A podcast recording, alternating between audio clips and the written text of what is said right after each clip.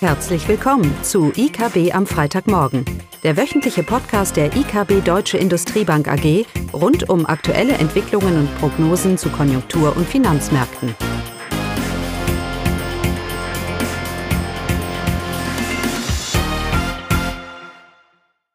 Willkommen zu IKB am Freitagmorgen, diesmal am Donnerstag mit Klaus Bautnecht und mir, Caroline Vogt. Also, los geht's. Ja, los geht's. Die Märkte sind weiterhin getrieben von Nachrichten aus China.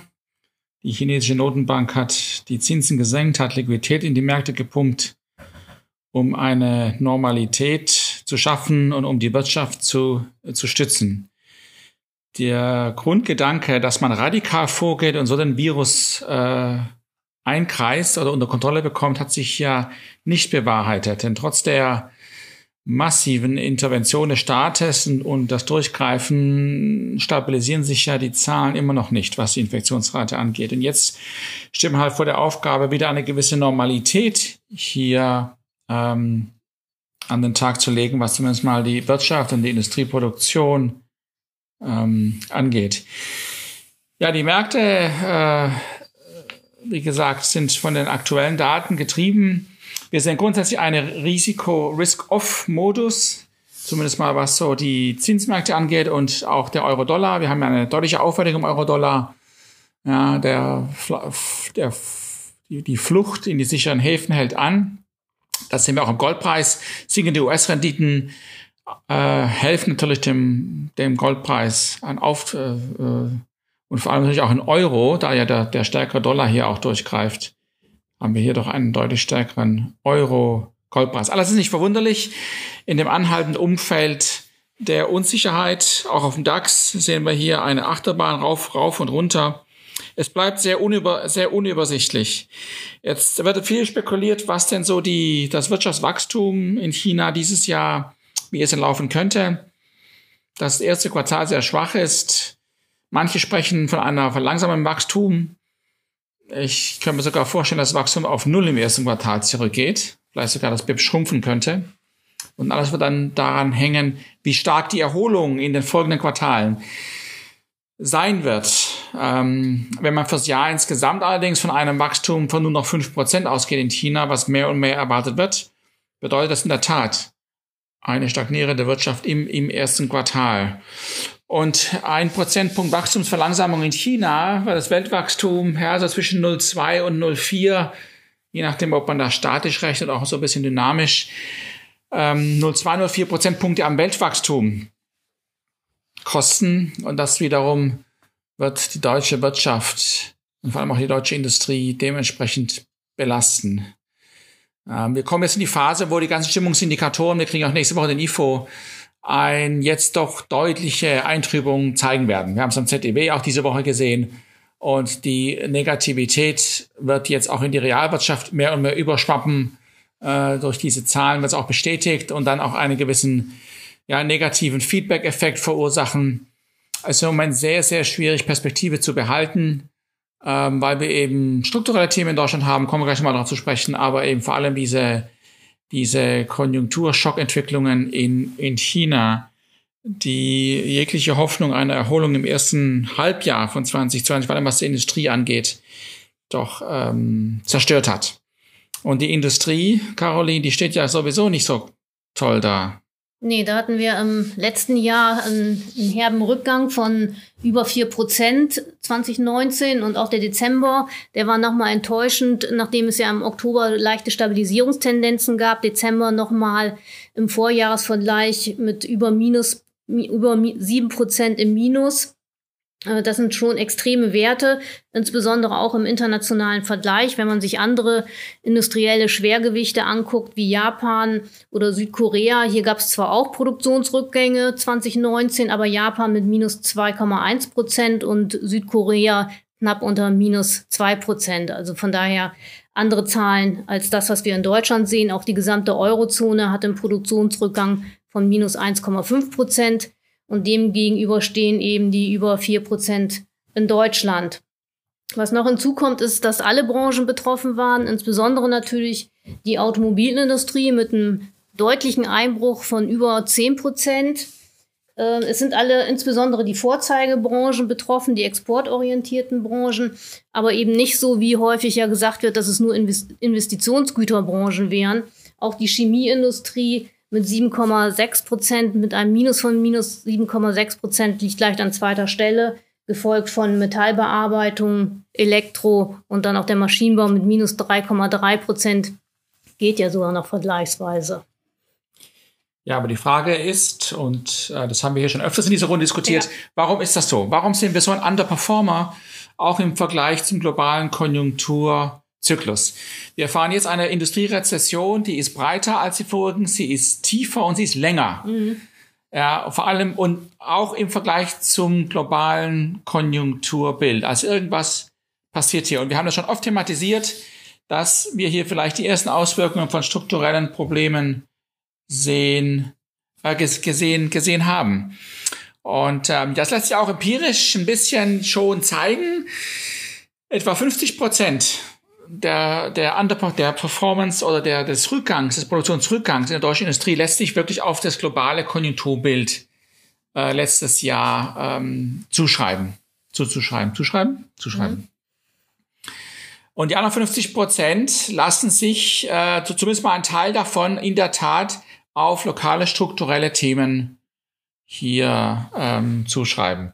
Das mögen die steigenden Arbeitnehmeranteil am Volkseinkommen, das mag die Unsicherheit über die Umweltpolitik, das mögen die Steuerlast sein, das mag die grundsätzliche Wettbewerbsstandort Deutschland, der unter Druck ist. All diese Themen spielen sicherlich eine Rolle, aber wir sehen, dass es nicht nur Nachfrage, sondern eben auch der Produktionsstandort Deutschland ist, der für die schwache Performance letztes Jahr äh, verantwortlich ist verantwortlich verantwortlich ist. Das ist nämlich der, das ist der gemeinsame Nenner von allen Branchen. Äh, wir tun immer auf die Automobilindustrie schauen und so weiter und so fort, aber wir sehen ja, wie Caroline gesagt hat, es geht hier über alle Branchen in die Tiefe. Und der gemeinsame Nenner ist eben der Produktionsstandort Deutschland.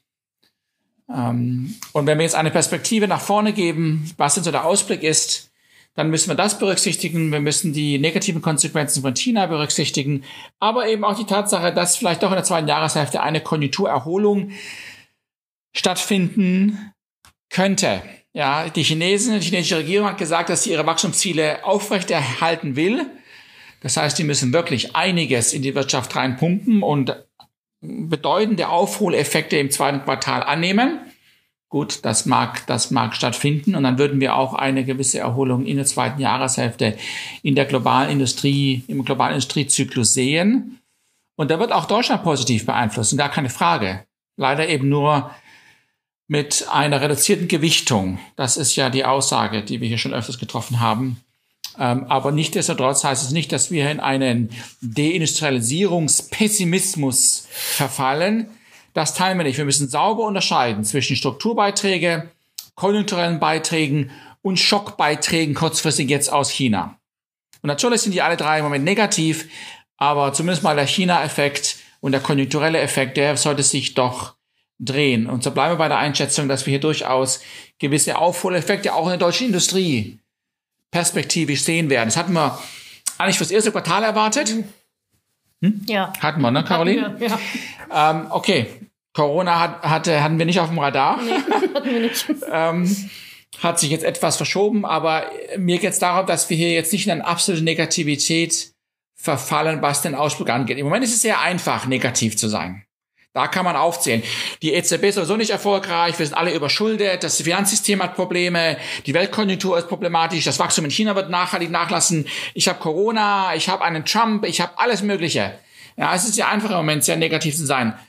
Aber viele von diesen Themen werden sich relativieren, beziehungsweise waren sie auch schon vorher da. Und auch da hat die deutsche Wirtschaft auf Grundlage einer boomenden globalen Konjunktur hier durchaus akzeptable Zahlen, vor allem auch in 2017 gezeigt. Also wir dürfen jetzt hier nicht einfach pauschali pauschalisieren. Aber, das sehen wir auch auf den Märkten, die nächsten Monate werden sehr, sehr schwierig sein. Die Zahlen werden sich eintrüben. Wir haben über den IFO schon gesprochen. Ähm, es wird sehr schwierig sein, die nächsten Monate irgendeinen ein Fundament zu schaffen für eine Erwartung, dass sich die Industrieproduktion in der zweiten Jahreshälfte, im zweiten Quartal hier ähm, erholt. Ja. Das müssen wir einfach abwarten, ähm, bis sich dann in der Tat diese chinesischen Aufholeffekte zeigen werden, die sich ja auch in den Auftragseingängen zeigen, zeigen werden. Und nochmal, trotz all der Strukturprobleme, die, der weltweite Konjunkturzyklus hat dennoch mit mindestens 50 Prozent einen Einfluss auf die deutsche Industriekonjunktur und wird dementsprechend einen positiven Beitrag im weiteren Verlauf ähm, machen. Daran halten wir grundsätzlich fest. Die Frage natürlich jetzt für uns, Caroline, ist, ob die unsere BIP-Prognose für dieses Jahr noch, äh, noch zu halten ist, ob es mhm. vielleicht noch zu früh ist, mhm. darüber zu argumentieren. Ähm, und ich glaube auch, dass wir müssen, es, ich glaube, entscheidend wird das zweite Quartal. Mhm. Denn wenn sich dieser Coronavirus hinzieht und die chinesische Wirtschaft eben nicht wieder auf allen Zylindern feuert, wie man so sagt, dann wird ja auch das zweite Quartal schwach werden. Und dann ist, dann sind alle Prognosen nicht, äh, nicht haltbar. Mhm. Gelingt es der chinesischen Regierung, ähm, nicht nur die Wirtschaft wieder anzukurbeln, sondern sie auch zu unterstützen, ja, wie sie ja, was sie ja äh, zugesagt hat und ja auch schon in der Notenbank getan hat durch die Notenbank, und wir einen deutlichen Bounce-Back im zweiten Quartal sehen, dann ist auch die deutsche äh, das Gesamtbild für dieses Jahr entscheidend. Das erste Quartal, ob es jetzt nochmal negativ laufen wird in Deutschland oder nicht, ich, ich glaube, das ist nicht entscheidend, weil auch im Vorfeld hat Mann grundsätzlich keine hohen Erwartungen, was das BIP angeht. Und ob wir jetzt im ersten Quartal mit einer plus 0,1, plus 0,2 oder einer minus 0,1 äh, äh, hier rauslaufen, das ist nicht entscheidend. Entscheidend ist, dass im weiteren Verlauf die Weltkonjunktur, die chinesische Konjunktur, die deutsche Konjunktur hier festen Boden unter den Füßen bekommt. Oder? Mhm. Musst du noch was sagen? Nö. Nicht mehr? Nö. Doch, sag mal was über den Ausblick. Komm. Nächste Woche? Nächste Woche? Ja, für uns natürlich das IFO-Geschäftsklima am Montag. Und dann kommen am Dienstag die Detaildaten für das vierte Quartal, vierte Quartal in Deutschland. Die Komponenten, das ist natürlich auch immer entscheidend für unsere Prognose. Und, Und am Freitag die PMIs. Das wird auch nochmal das wird auch nochmal schlechte Zahlen ja. werden, gar, gar keine Frage. Also es bleibt eine Situation, Gold, wir haben ja auch da schon etwas drüber geschrieben, äh, dass wir da Goldbullen sind und das, äh, das daran halten wir auf jeden Fall in den nächsten Wochen, Monaten äh, fest. Ja, der IFO kommt am Montag, das werden die Märkte beschäftigen. Ich glaube, die Leute im Rheinland eher weniger. Ja. Komische Bräuchtümer hier am Montag. Mhm. So was. Gut. Okay, damit Schönes Wochenende. Tschüss. Tschüss. Das war das wöchentliche IKB am Freitagmorgen. Sie wollen immer über neue Ausgaben informiert bleiben? Dann direkt den Podcast abonnieren. Oder besuchen Sie uns unter www.ikb-blog.de slash podcast.